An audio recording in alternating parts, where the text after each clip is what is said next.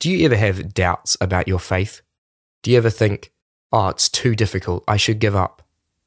Today's devotion is titled Stick at It. Whether you're learning a new skill or a new sport or achieving success at school or whether you're not, you have to stick at your faith and keep going. Keep learning to read the Bible, praying, persevering, resisting evil, all of these things. But how do we do it? How do we stick at it when life throws everything it has against what we're trying to do? Well, in today's devotion, we are going to try and answer that question. It is day 315 of the Youth Bible in One Year. Let's jump in and find out how we can keep going when things get tough. Mariam and Marziyeh were arrested in Iran in 2009. Their crime? Being Christians. They were blindfolded, interrogated, and became ill during their time in prison. They were taken to court. Mr. Haddad, the prosecuting lawyer, asked the two women if they were Christians. We love Jesus, they replied. He repeated the question, and they responded, Yes, we are Christians. Mr. Haddad asked whether they regretted becoming Christians, to which they replied, We have no regrets. Then he stated emphatically, You should renounce your faith verbally and in written form. They stood firm and replied, We will not deny our faith. When Mr. Haddad told the women to return to prison to think about their options and come back to him when they were ready to comply, Mariam and Marziyeh responded, We have already done our thinking. The author of Hebrews writes to Christians who are the subject of persecution You stood your ground in a great contest in the face of suffering, as Miriam and Marziyeh did before their prosecutors. Thank God they've been released. We interviewed them as part of the Alpha film series. The will to persevere is often the difference between success and failure. This is true of learning a new skill or sport, or achieving success at school or work. It's been said, observe the postage stamp. Its usefulness depends on the ability to stick to one thing till it gets there. Stickability is also a key to the Christian life. If you want to learn to read the Bible, pray, resist evil, or whatever else, learn to persevere. The writer of Hebrews encourages his readers not to be quitters, but to stick it out from Psalm 123. I lift my eyes to you, to you who sit enthroned in heaven. Our eyes look to the Lord our God till he shows us his mercy. Have mercy on us, Lord, have mercy on us. For we have endured no end of contempt. We have endured no end of ridicule from the arrogant, of contempt from the proud. Look to God for help. I look to you, God. Look up to you for help. Like the psalmist, wait patiently for God to help. Stick at it in the face of opposition. We have endured much contempt. We have endured much ridicule from the proud, much contempt from the arrogant. His response to this opposition is to turn his focus onto God. He writes, I lift my eyes to you. Our eyes look to the Lord our God. This focus is built upon a recognition of who God is, the one whose throne is in heaven, and also on his relationship with God. God is the Lord our God. Look to him to help you. Like servants, alert to their master's commands, like a maiden attending her lady, we're watching and waiting, holding our breath, awaiting your word of mercy. Lord, whatever happens, help me to endure, persevere, and to keep my eyes fixed on you. New Testament from Hebrews 10. Therefore, brothers and sisters, since we have confidence to enter the most holy place by the blood of Jesus, by a new and living way opened for us through the curtain that is his body, and since we have a great priest over the house of God, let us draw near to God with a sincere heart and with the full assurance that faith brings, having our hearts sprinkled to cleanse us from a guilty conscience and having our bodies washed with pure water. Let us hold unswervingly to the hope we profess, for he who promised is faithful. And let us consider how we may spur one another on towards love and good deeds, not giving up meeting together, as some are in the habit of doing, but encouraging one another. If we deliberately keep on sinning after we have received the knowledge of the truth, no sacrifice for sins is left. You need to preserve so that when you have done the will of God, you will receive what He has promised. For in just a little while, He who is coming will come, and will not delay. And but my righteousness will live by faith, and I take no pleasure in the one who shrinks back. But we do not belong to those who shrink back and are destroyed, but to those who have faith and are saved. Stand your ground. Millions of Christians around the world today are still being persecuted for their faith. The letter of Hebrews is written to Christians who were the subject of persecution, possibly at the hands of Nero in Rome. One of the main purposes of the book is to encourage the readers to persevere. The writer has finished his doctrinal exposition. He now begins a prolonged call to perseverance. Here he gives reasons, incentives, and encouragements to stick at it. First, you can be confident.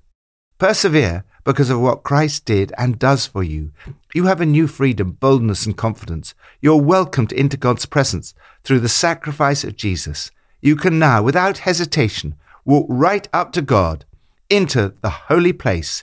Jesus has cleared the way by the blood of his sacrifice.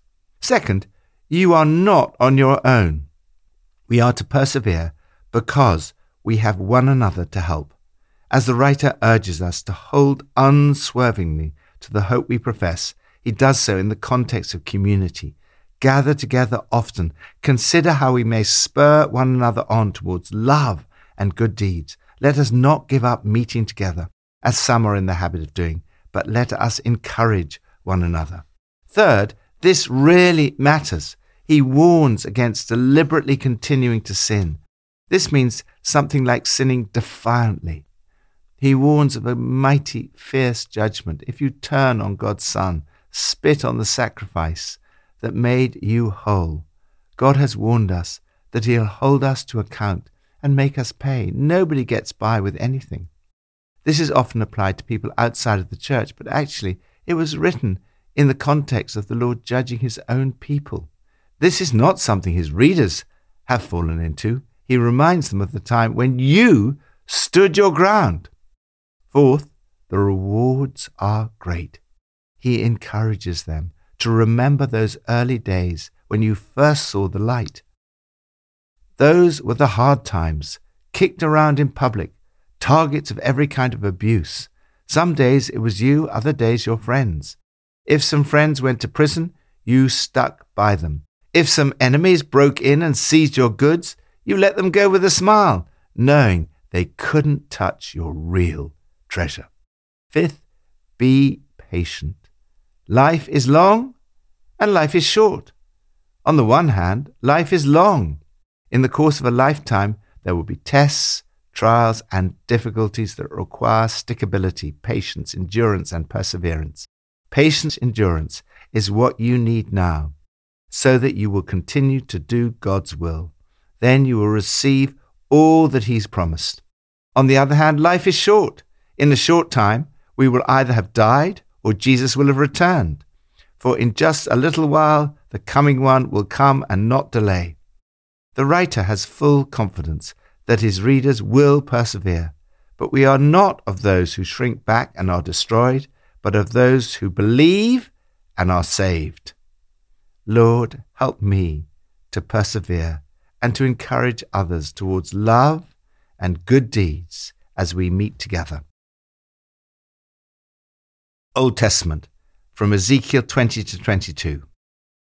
The word of the Lord came to me Son of man, will you judge this city of bloodshed?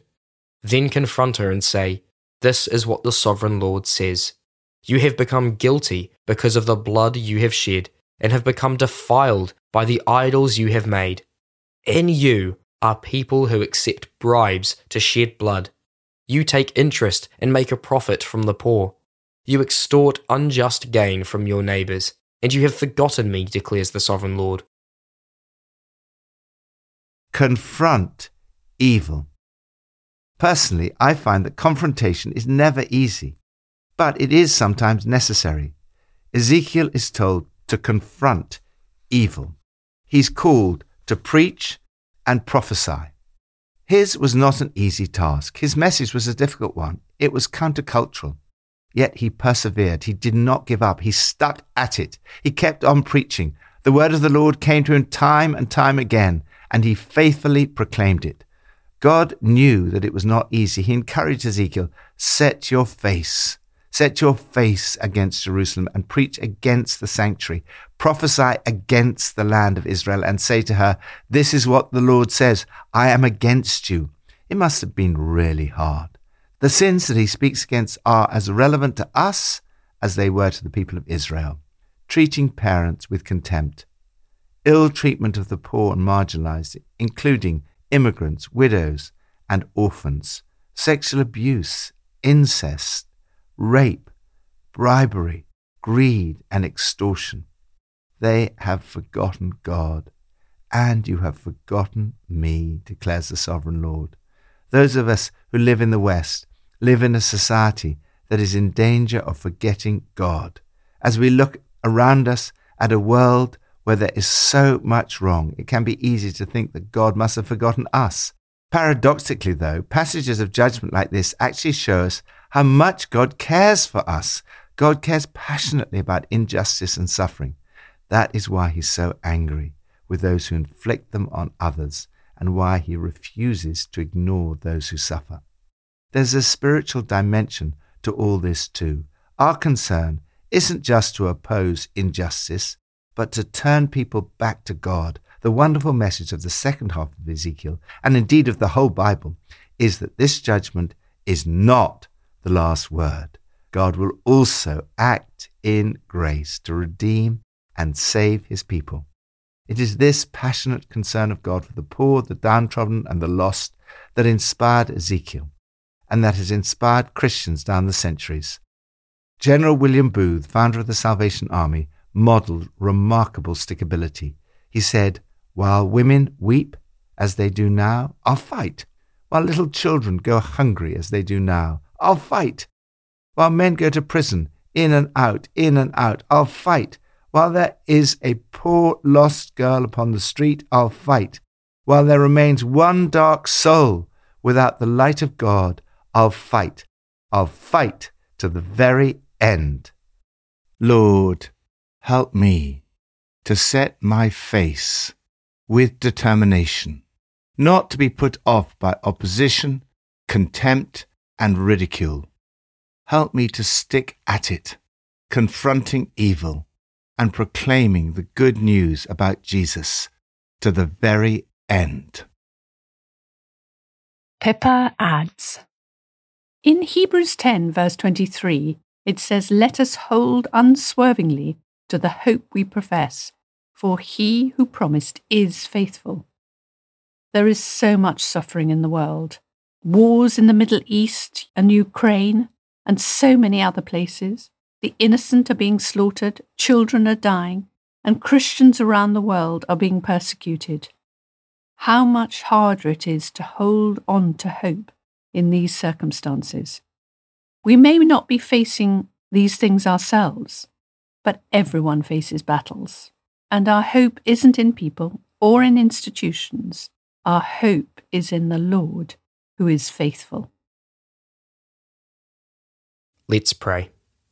Lord, I pray that wherever I am placed, whether it be my school, my sports team, my community, my university, I pray that I would find other Christians to strengthen me and to keep me going, to encourage me to stick at my faith. I pray that you would send your Holy Spirit to help me along the way, that you would guide me wherever you want me to go. Amen.